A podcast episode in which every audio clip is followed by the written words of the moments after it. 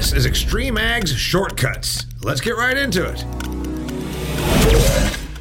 Hey folks, coming at you from the Ag PhD field day here in Baltic, South Dakota, and we're talking about that last dollar. You know, fertilizer prices skyrocketed, 21 going into 2022. We saw a doubling of fertility, and it's very natural for any business-minded person to say, wait a minute, I'm going to figure out how to cut back on expense. I've got to figure out where I can get more bang for my buck using less fertility.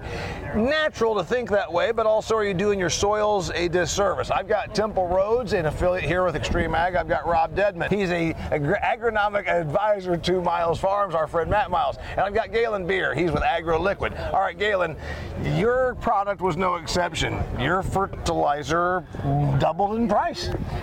Yeah, the, the last year, Damian, as everyone knows, the supply chain challenges and the prices of raw materials went up substantially. So the the farmer had opportunity to bump up his revenue, but a lot of extra costs came with that. And so I, when I said, hey, I want to talk about this fertility price thing, you said, you know, one thing I've been discussing with uh, folks is when to spend that last dollar, when not to spend that last dollar, making that dollar decision. It's natural. Any business says, okay, expenses are so elevated, I'm going to cut back. Yeah. Obviously, if you cut back on fertility, you could see it in the hopper or not see it in the hopper, or yeah. you could see it five years from now down the road.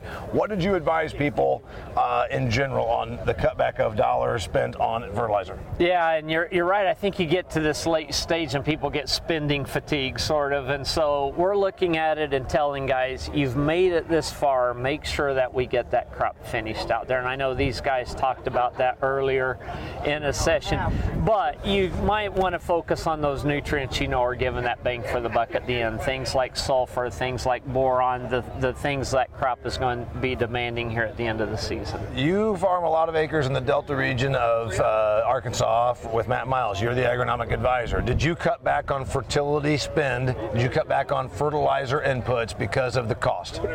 Not necessarily did we cut back on fertilizer, Damian.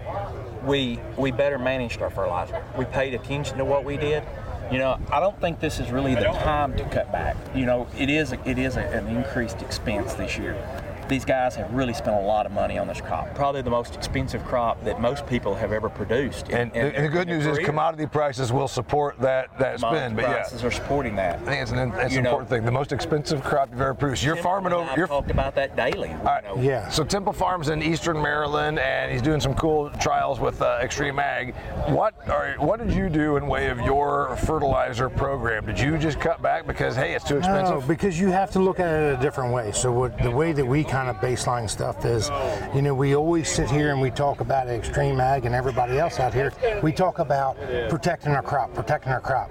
Well, what happens if you put out the fertility at the beginning edge, but you don't know what stages to use certain micros that you can get off of ag liquid or whatever? You got to be able to finish that crop, but you need to know what stage it needs to be at to get there. So I look at a lot of these micros and a lot of these different things. I look at it as a crop protection as much as a fungicide is, yeah, as much as insecticide yeah. is. You have to be able to know where to go. All right, you talk about finishing the finishing it out because you're really talking now about doing even late season spoon feeding, but again, it's more expense, and it'd be natural right now to say, man, I've already, I, as Rob said, I already spent more money on this year's crop than I've ever spent in my in my whole entire life of farming. It's natural to say I'm done, and you tell me don't because. Yeah, because sometimes it's that last little little input that goes ahead and brings it home. I mean, you've you've poured money into this crop all year, and you just don't want to leave that last five or ten bushels on the table. All right, but you know what? We're talking about economics. Sunk yeah. cost is sunk cost. They taught me in economics. Yeah. Sunk cost is sunk cost, and and it should never be part of onward decision making. You would say.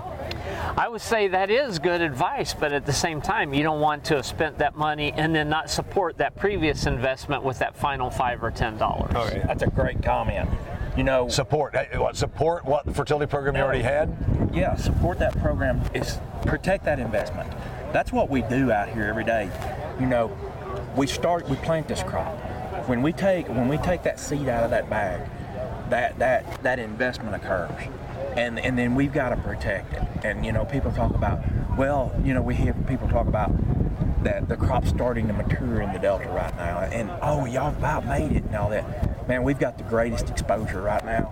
that there is, and and so it's our job to, to make sure that that crop finishes.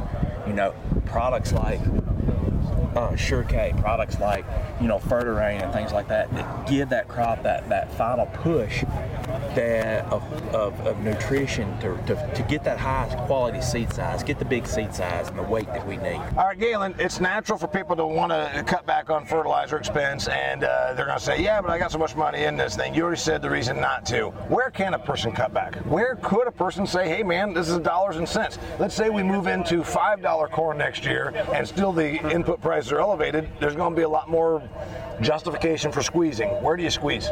Yeah, I, I think the, the, the best thing a person can do to know where to squeeze is get that roadmap early. And so that's done through a soil test. Yep. And that way, okay, maybe you have good potassium levels. One year you spend on potassium even though they're good. You got to be smart about it. So you got to be, you know, you got to get the scalpel out and that's your roadmap. But you can support that with tissue testing during the season and make sure that you're making those cuts in the right place. But that would be my advice is there's not going to be one cut that fits everybody. You're going to have to look at your individual And, and you really want to take this year's data to make that decision for next year, especially when it comes to tissues and soils. and Definitely. that. And, and one other thing, Damian, that you can run into is in a year like this, you might put out a lot of zinc at the end, and maybe you do go back and evaluate did a gallon of zinc or two pounds of boron, was that the right amount, or should it have been something less? I'll go to our farmer friend here from Eastern Maryland. Um, we talked about that last dollar decision. Do you make it purely on balance sheet and and uh, and income statements, No. or do you make it a little bit by I mean, emotion, I or is it by the gut? How are you making that last dollar decision? add all them up together. That's how you're doing it because we're making decisions. So out there where we're at, obviously we're in Chesapeake Bay watershed. We cannot front load a bunch of the fertilizer in the beginning Yep. because of the way that we're set up. Right. So we can't put out in the fall. We, there's a lot of things that we can't do. So what we've learned to do Uh-huh. is how to spoon feed the crop. And with companies like this, what we're talking about is being able to learn the crop, being able to tissue sample and stage it at the exact right time, knowing what those things are that they need at that time, and spoon feed it into the crop. And then, but we, you're talking about extra passes. Yeah. You're talking about all those things. So then, what plays into it?